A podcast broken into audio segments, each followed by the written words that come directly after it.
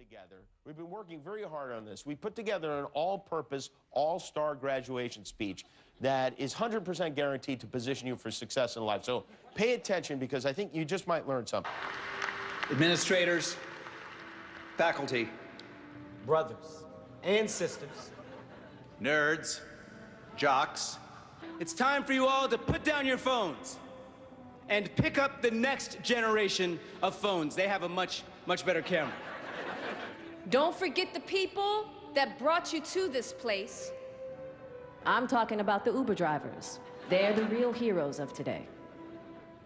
Never give up, unless it's hard. The world needs more dreamers. And it also needs more Quiznos employees. Why does it take so long in Quiznos? It's just a sandwich. 45 minutes is ridiculous. Don't compare yourselves to others. There's always going to be somebody who's richer, more successful, better looking. That person's me. Next time you're at a concert, wave your hands in the air like you just do care. Saying I need some me time is just another way of saying I don't want any you time. Take a hint, Becky. I don't have a college degree, but I do have a yacht. So I guess we're even education. who's the who's the dummy now? I only paid 30 million for it on credit. I don't even have the money. Oh, good morning, Storyline. Uh, welcome to the gathering, and congratulations to our graduating seniors, the class of 2022. Can we hear it for them? Wow.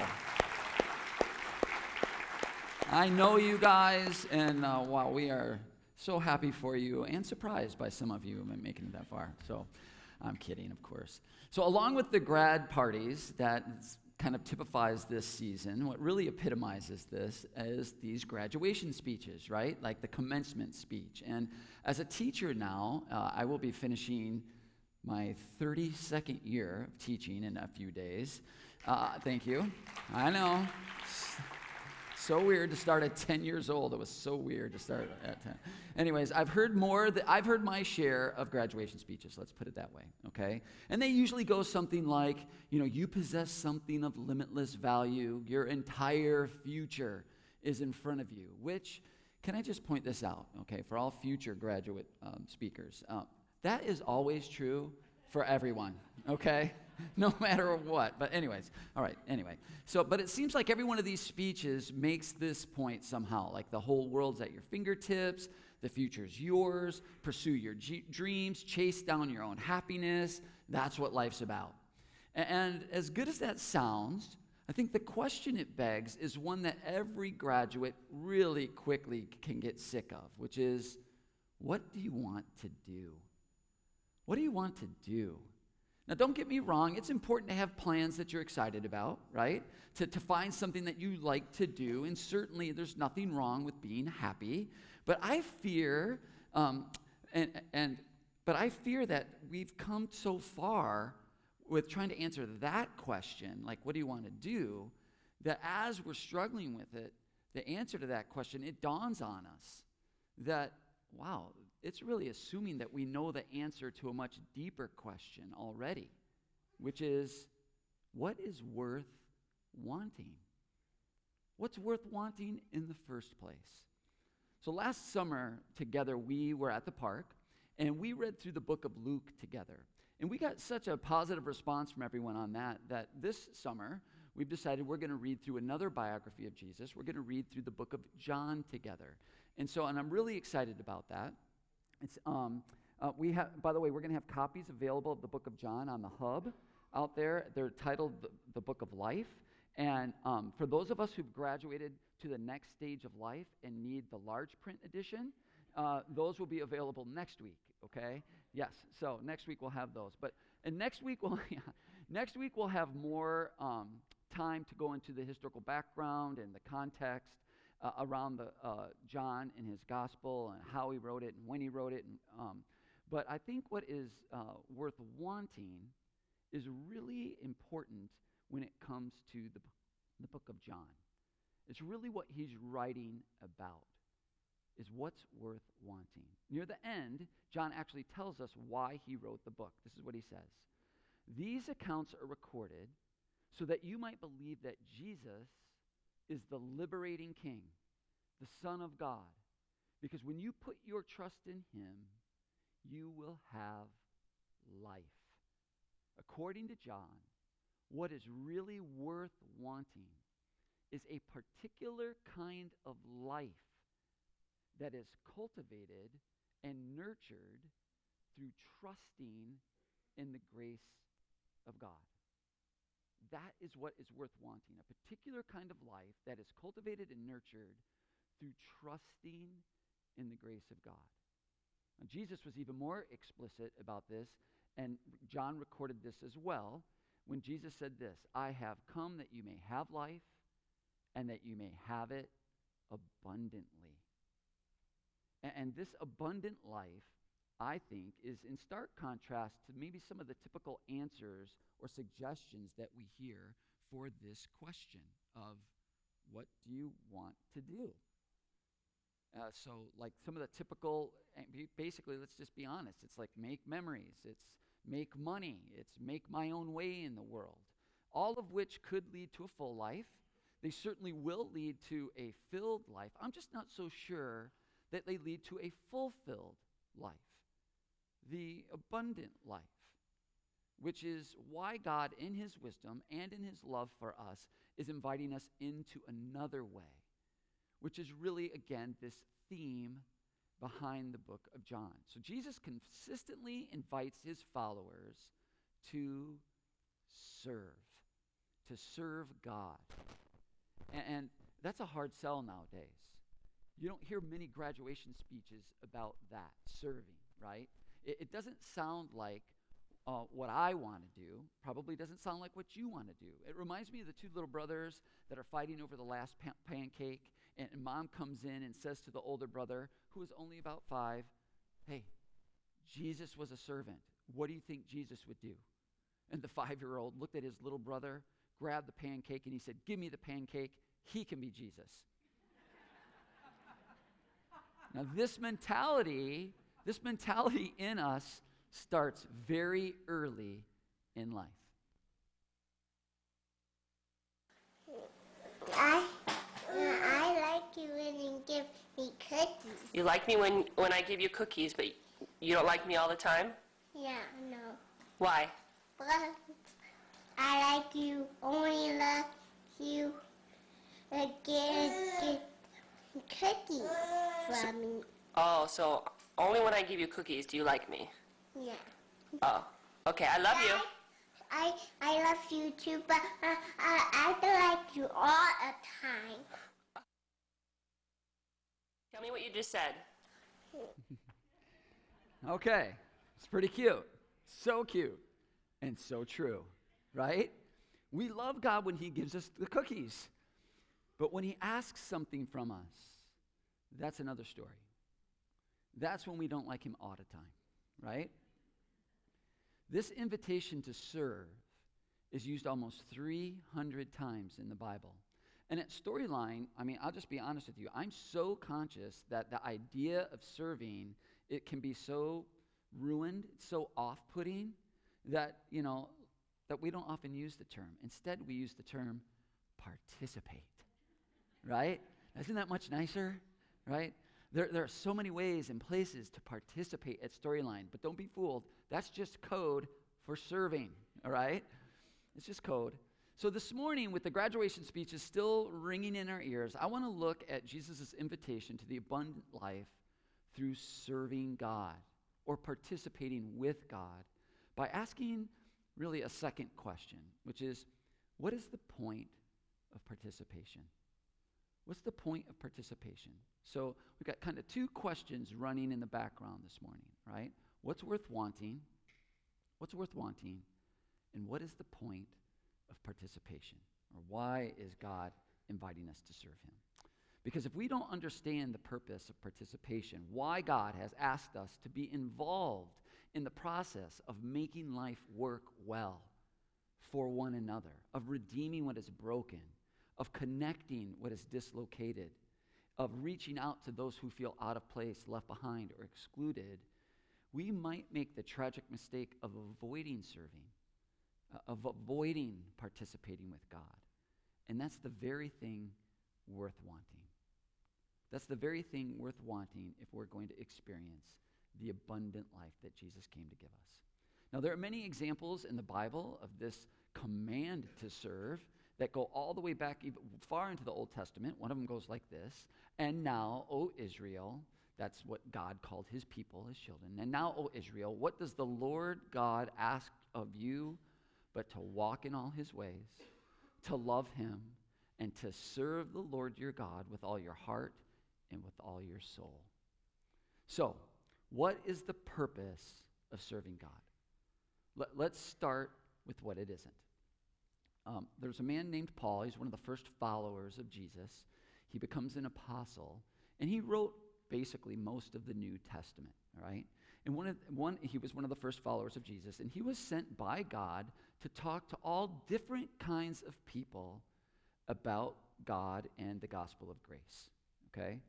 And um, he, he showed up in many towns throughout the Middle East uh, and um, the Mediterranean, basically to say God has done everything required. God has already done everything required through Jesus to clear the way between us and God. All of us have access to a, loving relationship with God. There's no need to fear God's anger, God's exclusion, or God's judgment. Now, this was a very big deal back then. I would argue it's a very big deal today. It was a revolutionary, message in the ancient world because in ancient religions, and frankly in many contemporary religions, God is depicted as really angry. Like he is always upset about something. He's always upset with me about something. The entire polytheistic religions uh, uh of the ancient world, where there's many gods that represent many different parts and aspects of life, okay? The polytheistic religions of the ancient Greek and the ancient Roman world was basically based on this idea that the gods are constantly upset about something. And life is about gaining their favor, about appeasing them. So, what you had to do to appease the gods was serve them. You had to serve these gods. Translation, you had to do something for them at their temple or some ritual or some ceremony or some sacrifice. You had to do something for the gods, and then in return, they would do something for you. So religion was an arrangement. It was this, uh, an established, it established a conditional or a transactional relationship, a give and take relationship that we could have with the divine. And we read about this when you're in history class. Um, we see it in movies that are about the ancient world. Um, people offering uh, grain offering. Okay, so you, uh, you offer a part of your crops to the god of rain so that it'll rain more and you'll have more of a harvest. You slaughter a bull in the temple of Ares, which is the god of war, so that you win the battle. Or you sacrifice your firstborn to the goddess of fertility so that you would have even more children. So that's the world that, that Jesus is in. That's the world that Paul, the Apostle Paul, goes out into. And so when Paul, he's a Jew and he's a follower of Jesus, he shows up in Athens, Greece. It's kind of like the headquarters for all the people who thought about this the most.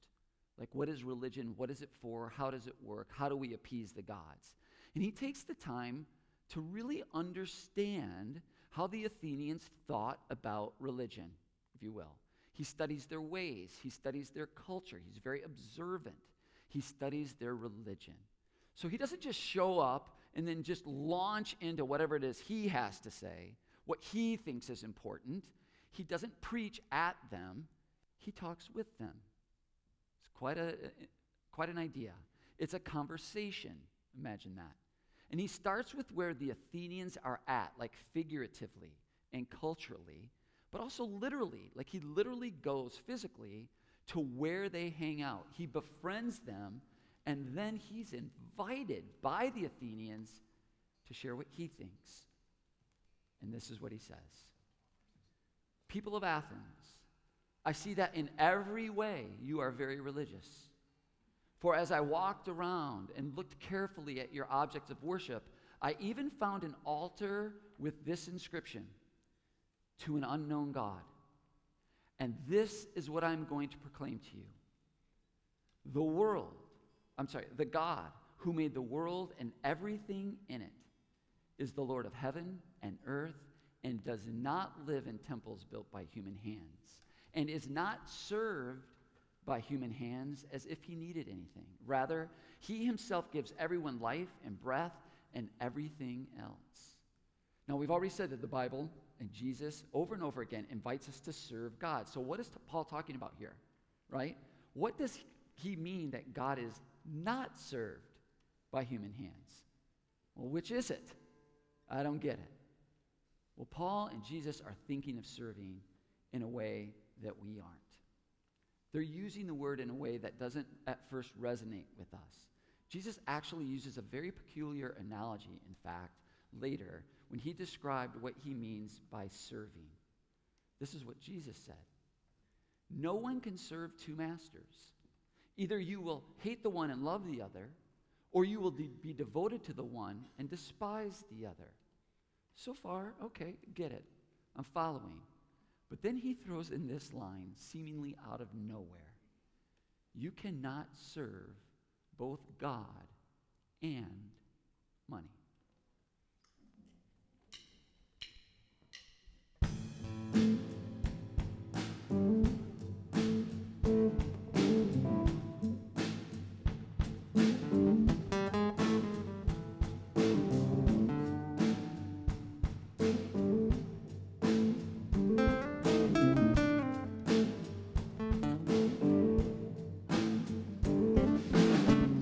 You may be an ambassador to England or France.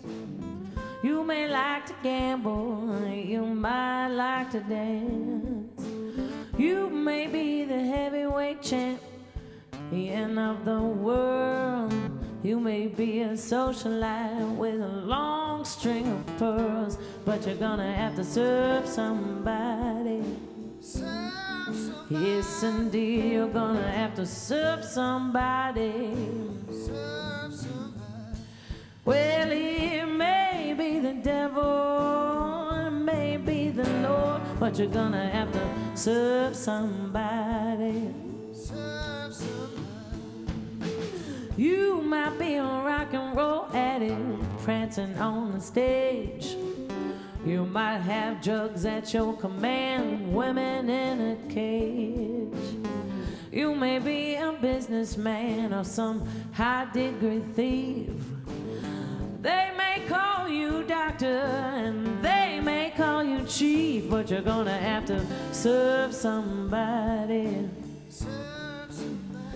Yes, you're gonna have to serve somebody. Well, it may be the devil and maybe the Lord, but you're gonna have to serve somebody. Well, you may be a state trooper, might be a young Turk, you might be the head of some big TV network. You may be rich or poor, you may be blind or lame. You may be living in another country under a different name, but you're gonna have to serve somebody. Yes, indeed, you're gonna have to serve somebody. Well, it may be the devil, it may be the Lord, but you're gonna have to serve somebody.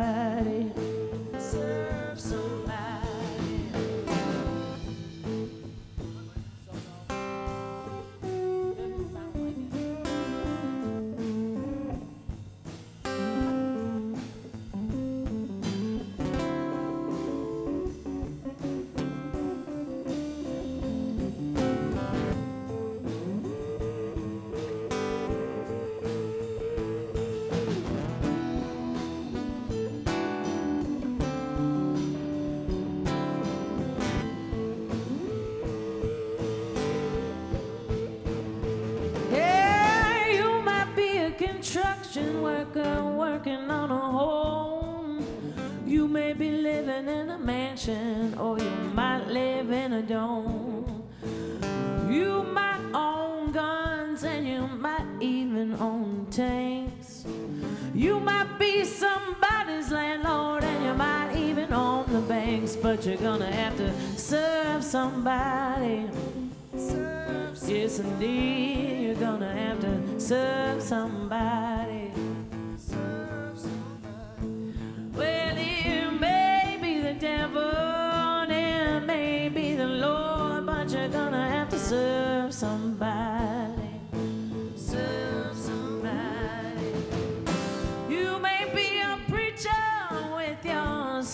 Spiritual pride.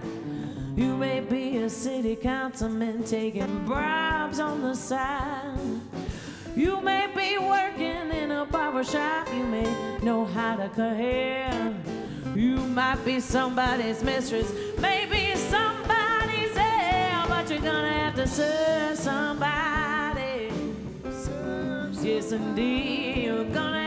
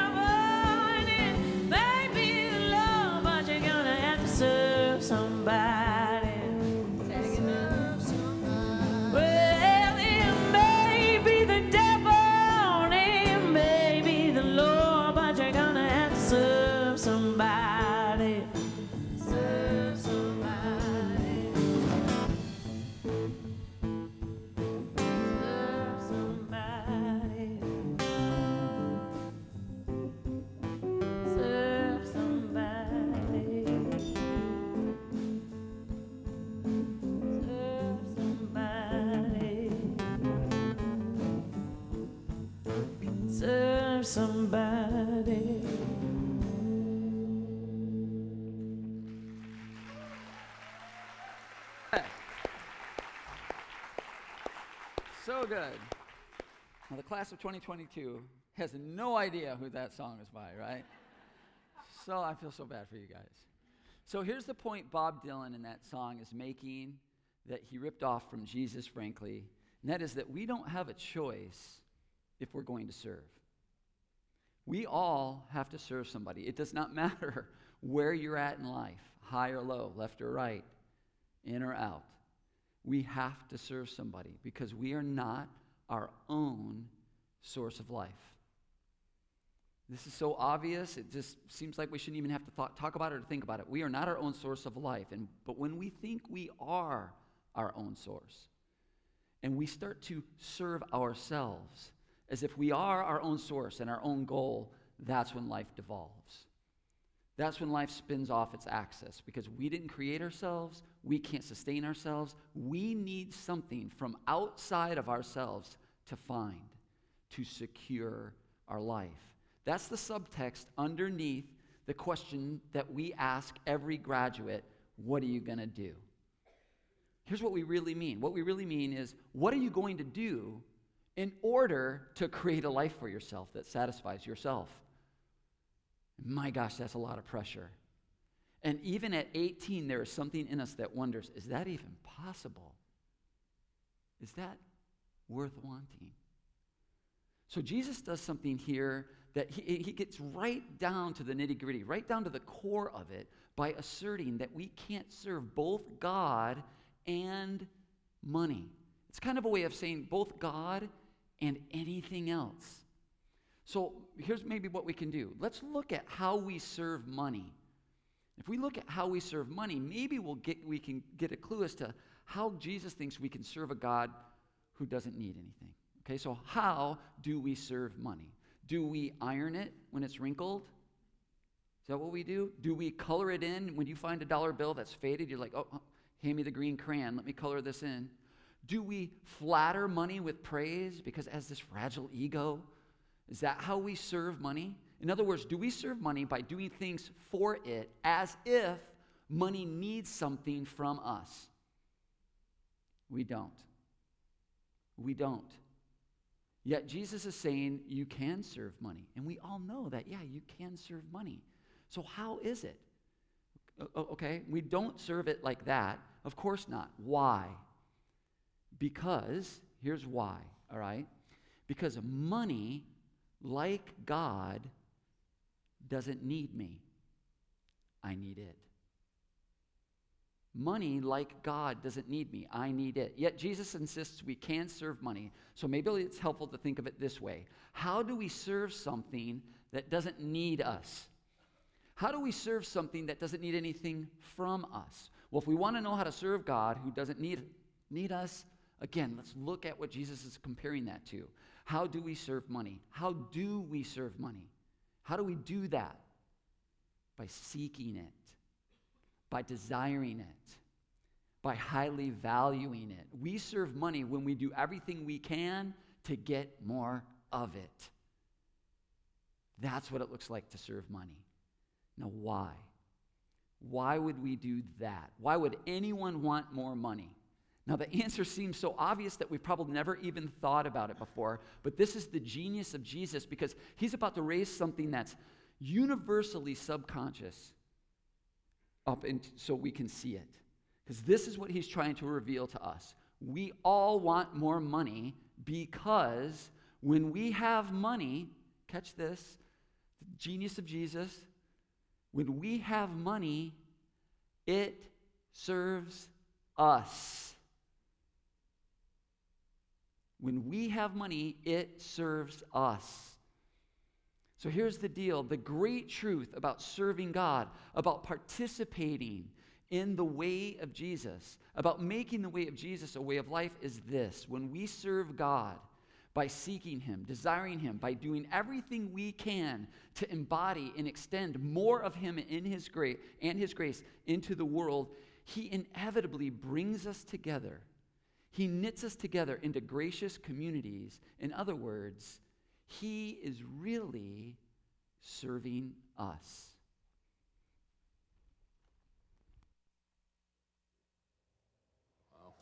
All gone. Earlier this month, Bruno Serrato walked into the nightmare that used to be his dream. this is what's left of the White House restaurant in Anaheim, California. That's the picture when my mom was on it. The picture of mom Pretty much everything he loved was in this restaurant. Bon appetito. Enjoy your dinner. This is what it looked like before the electrical fire. During our first visit in 2010, that story was about this Italian immigrant who catered to the rich and famous. Are we hungry? Yeah. Just so he could feed the down and out. It's yours. Every day here at the local Boys and Girls Club, some of the poorest children in Anaheim had been eating from one of the most exclusive restaurants in town. At the time, Bruno was giving away more meals than he was selling, and he was going broke. Mortgage, I did a refinance the restaurant too. And you refinanced your home? I refinanced my house also, yeah. How can you keep feeding these kids? How can I stop? And that devotion All gone. is what made this so devastating. This fire will destroy everything I worked for 30 years. yeah, just like we need to find a kitchen somewhere because we need to do the pasta for the children. Unfortunately, that mission was clearly over. Or so he thought. Until he got home, turned on his computer, and learned what happens sometimes when really bad things happen to really good people. He got thousands of messages online and hundreds more in person. All of them offers to pitch in. Whatever I can do. Some kind of fundraisers. Any way we can help. And with that, the man who started serving all those kids on his own was alone no more. We want to make sure that you rebuild that restaurant so you can continue to serve all these children. More than a dozen caterers and competitors offered Bruno their kitchens for free. And as a result, he didn't miss a single day feeding his favorite customers. Hi, Bruno. People have also donated money to help rebuild the restaurant. Was everything good? Do you think you'll ever look back on this and say, I'm actually glad that happened? I really think of that. You know, when you say you give a love and you get 100 times back, I disagree. You get 1 million times back. Steve Hartman on the road in Anaheim. Did you catch what he said at the end? When you give, you get one million times back. This is how and why Jesus invites us to serve him, to participate with God. Because in giving us all the opportunity to give, He's really giving to us. We discover what we want to do with life because we discover what life is for. In the Old Testament of the Bible, the prophet Isaiah rocked the ancient world by describing the God of grace this way Since ancient times, no one has heard, no ear has perceived, no eye has seen any God besides you who acts on behalf of those who wait for him. Let me translate that into how we're talking about it this morning. Since ancient times, no one has heard, no ear has perceived, no eye has seen any God besides you who serves those who serve him. This is the difference between the God of Jesus and the gods of any other religion or the gods that of anything in life that we can make a God out of. It's found right here. Other gods, whether it's Zeus or power, Aphrodite or romance or making money, they will kill us when we fail them. And we will fail them at some point when we're no longer fast enough or rich enough or young enough or beautiful enough or smart enough. These gods quit paying off and they will leave us high and dry, empty and alone. I think of it this way all the other gods, all the other things in life besides God and His ways that we seek, that we desire, that we highly value are really like a bad boss. You ever had a really bad job, like a bad boss? We do what we're ordered because, hey, he's the boss. And the boss, these other things, these gods of control or success or popularity, they demand things from us and as long as we fulfill those things, we get something from them in return. It's a conditional, it's a transactional relationship. But when we serve the God of grace who has no needs, we are, what we're doing is we're participating with God in his mission into the world. And we discover that the God of Jesus, we begin to see he's not a bad boss trying to get something from us. He's much more like a good doctor trying to give something to us and we receive health from a good doctor, how do we do that? By participating with the doctor, by serving the doctor, by following the doctor's prescription, the doctor's regime in, in a way. And that is how we serve a doctor, by allowing our doctor to serve us, to give us health. That is how we serve a God who does not need us. And so that and what is God trying to give us? He's trying to give us a different kind of life, the abundant life. This is the point of serving God. The point of serving God is about of participation is about transformation. The point of participation is about transformation, changing what we want to do, what we want to do with our life. Yesterday was Lakeshore High School's graduation. And I thought all the speeches were amazing, but I thought one of the speeches was especially amazing. And it was written by our very own Paul Emery. You saw him during our slideshow. And Paul is such an incredible young man. All of our graduates are spectacular people. Paul, um, we've used his artwork in the gatherings here before over the years. He's going to U of M uh, to, to get a bachelor's degree in fine art or in art. It's an unbelievably gifted artist. Um, but he's personally just such a beautiful example of what God wants to do in all of us when we participate with God. Paul really got involved in high school. He dove in, he participated, he served. And my goodness, did it transform him and his experience. Well, his speech, I think, says it better than I ever could. So I asked him if he would share his graduation speech with us this morning. Will you join me in welcoming Storyline's own and 2022 graduate, Paul Emery?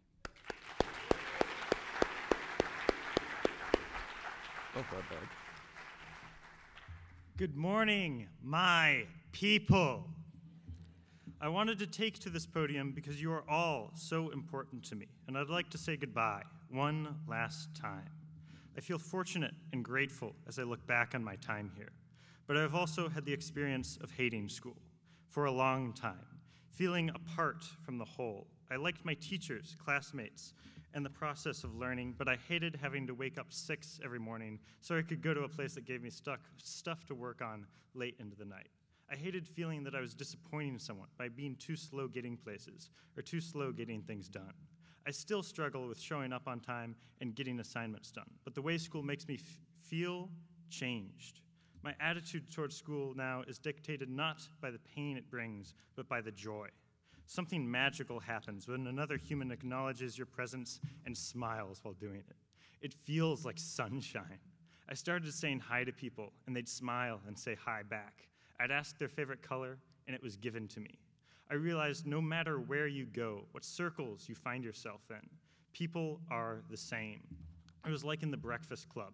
These groups that seemed so separate in my mind swirled together in one whole. They became my people. No matter what you feel when you see the white and the red, I'd like to rema- remind you no matter how tenuous your connection to this place may seem at first, it is there. You are a part of its people. I know this because I know you are a part of my people. A year ago, I watched the graduation of the class of 2021. I remember the reds and whites of their robes, the greens and smells of summer. Few moments like it are at once so wonderful and so sorrowful. I saw my friends on that stage. They were the people I learned with, sat with, ate with, ran with. Goodbyes are often like deaths because the most painful part of a death is that it is a goodbye. For those of you do not know, who do not know her, Ms. Lopez is one of our secretaries at Lakeshore, and she has sent five children through these schools. I've eaten lunch with Ms. Lopez almost every day for the past three years. She is one of my closest friends. I remember I was with Ms. Lopez at lunch, and she was talking about how she had just went, went to a funeral. So I was like, oh, I'm- sorry. She jumped into the role of devil's advocate. Nah, it was fun. What? Well, it's a bit morbid, but they have all those little things that you only see at funerals, and they have the beautiful singing, and you have to feel happy for the person, especially if their time in this world was getting pretty miserable, like in this case. They're in a better place now. I said it was still sad for the people they left behind. It was like with their daughter, Sophie Grover. She's in a better place now, currently attending Michigan State University. But I still missed her. I wish she was there eating lunch with us. I've taken part in two mu- musicals during my time at Lakeshore. When we started rehearsals in the auditorium for the 25th annual Putnam County Spelling Bee, it delighted me to no end to see that the stools that the little munchkins rolled around on still bore the names of those who used them, written in Sharpie on beige masking tape. Aurelia Davis, Will Bacon, Zoe Shaw, Abby Baker, and Sophie Grover. Each lib- label was written in the handwriting of its owner. It was like my friends who had graduated were just around the corner, and they might sit down once more to scoot across the stage to welcome Dorothy to Munchkin Land. In those chairs, their memory lived on. But towards the end of the production, the adhesive tape had grown weak from use. Sophie's name was falling off. I grabbed some more tape and I put it back on. I was struck by how finite and how delicate life is, how fleeting. College is usually better than high school, but these things never take away from the raw emotion of having a connection you have held onto for so long slip away. When you know someone, they become a part of you. Having them removed from you is like losing a leg. You realize what it meant to you, how it changed the way you experience life. You're like, oh, I'll just walk over there. And then you realize that you can't walk. In Ms. Sloan's writing, college writing class, my final research project was about fungi.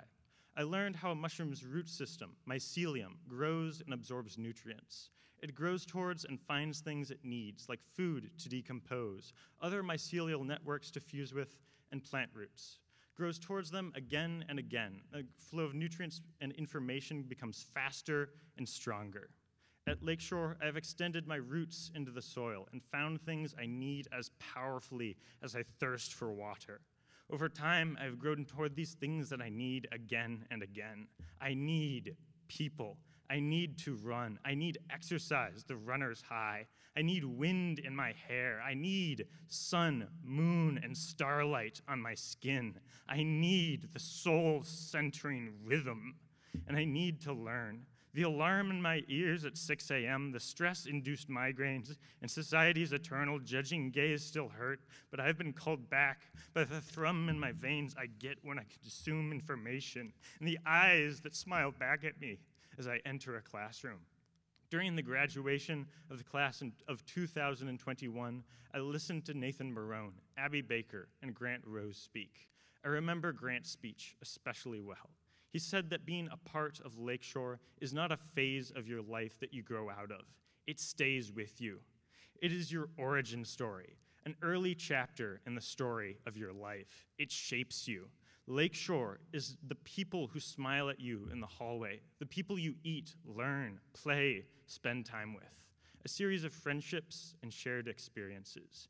It is a mycelium, a web of branching connections and relationships. Lakeshore is not the soil of this place, but the life that has been made possible because of it. I hear the school every time I hear the sound of a starting gun and the rhythm of feet of, on earth and track and in the roar of a crowd. I see it in the up and down, jumping, rippling wave of football players moving from squishy astroturf to the heavens above, celebrating a victory. I see it in the up and down movement of a plastic fork moving from a sad styrofoam tray to a mouth sitting alone in the hallway at lunch, a movement stopped by the greeting of a friend. We live in an age defined by the internet and the ability to communicate with people on the other side of the globe. Just because the tip of a root moves forward does not mean it loses connection to everything from before. Never forget that you are a part of these people. You are a part of the mycelium. You are my people. Thank you.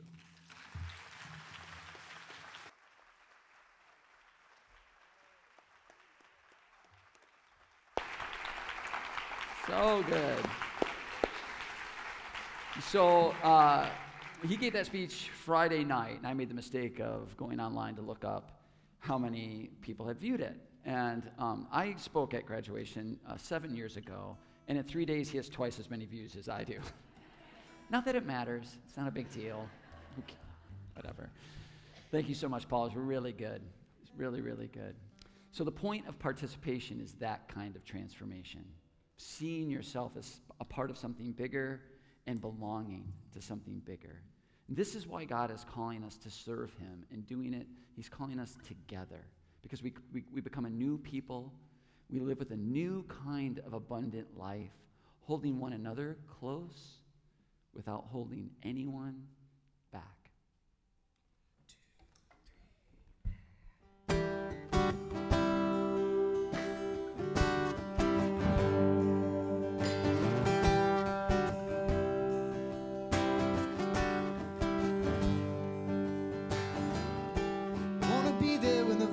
in your head loud enough to make you lose your mind.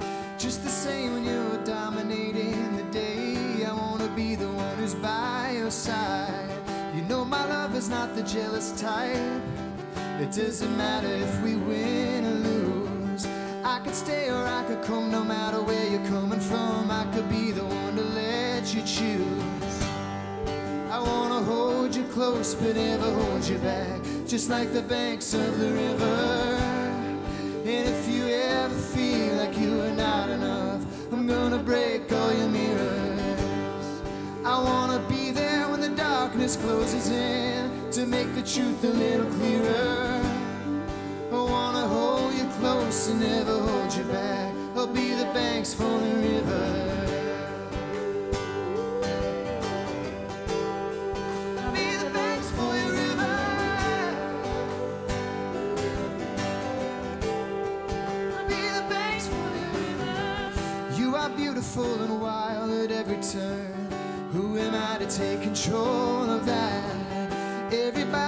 A voice they can follow when the water and the winds get bad. You know my love is not the jealous type.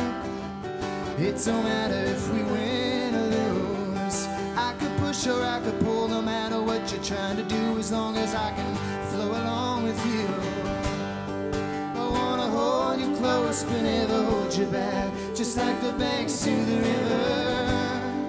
And if you ever feel like you are not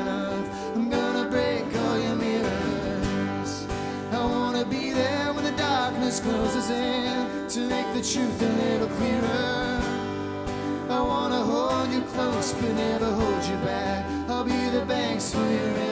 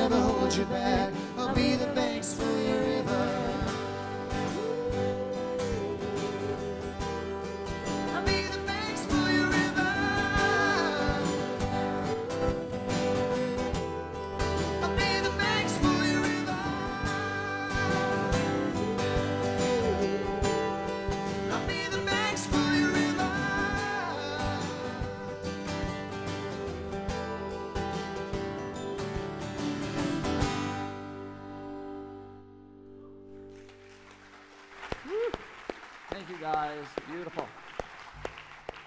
So, next week, we are really going to um, start taking a deeper dive into the Gospel of John, and I am so excited about it. It's such a compelling story of the life of Jesus, it's an incredible account of his life.